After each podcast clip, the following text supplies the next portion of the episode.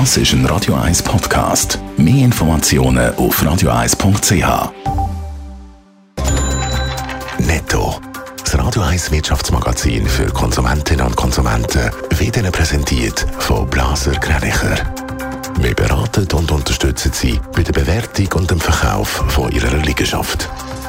blasergreinicher.ch Dave Burkhardt. Die Schweizerische Nationalbank SMB verzeichnet im ersten Halbjahr ein Rekorddefizit. Unterm Strich bleibt nach den ersten sechs Monaten vom Jahr ein Minus von fast 100 Milliarden Franken. Ende letzten Jahr hat die SMB noch einen Gewinn von 26 Milliarden Franken ausgewiesen. Allerdings sind schon dort die Quartal 3 und 4 negativ gewesen. Der Rückversicherer Swiss Re meldet sich im zweiten Quartal 2022 zurück in die Gewinnzone. Im ersten Quartal des Jahres hat es unter anderem wegen dem Ukraine-Krieg noch ein Minus von fast 250 Millionen Dollar gegeben. Ende Juni hat dann aber ein Gewinn von 157 Millionen Dollar resultiert, wie Swiss Re heute Morgen in einer Mitteilung schreibt iPhone vom Computerkonzern Apple zeigt sich krisenresistent. Apple hat auch dank dem iPhone den Umsatz im ersten Halbjahr im Vorjahresvergleich um 2% auf 83 Milliarden Dollar können steigern und das trotz Konjunktursorgen, Logistikengpässe und einem insgesamt schrumpfenden Smartphone-Markt. Ja, da kann man glaube wirklich von einem dunkelroten Minus reden. Fast 100 Milliarden Franken beträgt das Defizit von der Schweizerischen Nationalbank SNB nach dem ersten Halbjahr. Dave Burger, was ist da passiert?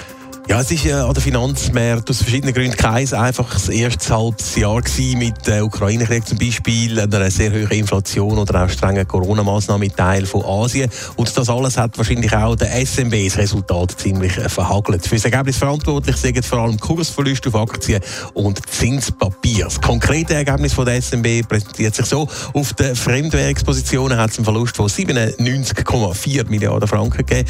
Der Bewertungsgewinn von 2,4 Milliarden auf dem unveränderten Goldbestand und das kleine Plus von 35 Millionen Franken auf den Frankenpositionen haben das Rekordminus von insgesamt 95,2 Milliarden Franken natürlich nur ganz minim können aufhübschen. Was sagt der SMB selber zu dem Resultat? Die SMB betont in der Medienmitteilung wie üblich, dass ihr Ergebnis überwiegend von der Entwicklung von der Gold-, Devisen- und Kapitalmärkte abhängig sei. Starke Schwankungen seien deshalb die Regeln und Rückschlüsse vom Zwischenergebnis auf das Jahresendergebnis seien nur bedingt möglich. Allerdings hat die Nationalbank jetzt vier Quartal hintereinander negativ abgeschlossen. Ende letztes Jahr hat dann aber gleich noch einen Gewinn von 26 Milliarden Franken rausgeschaut. Im Jahr vorher sind es 20 Milliarden gewesen. Grössere Verluste kommen aber auch immer wieder vor bei der SMB, zum Beispiel 2015 oder 2018 mit 23 respektive 15 Milliarden Franken. Netto. Das Radio 1 Wirtschaftsmagazin für Konsumentinnen und Konsumenten.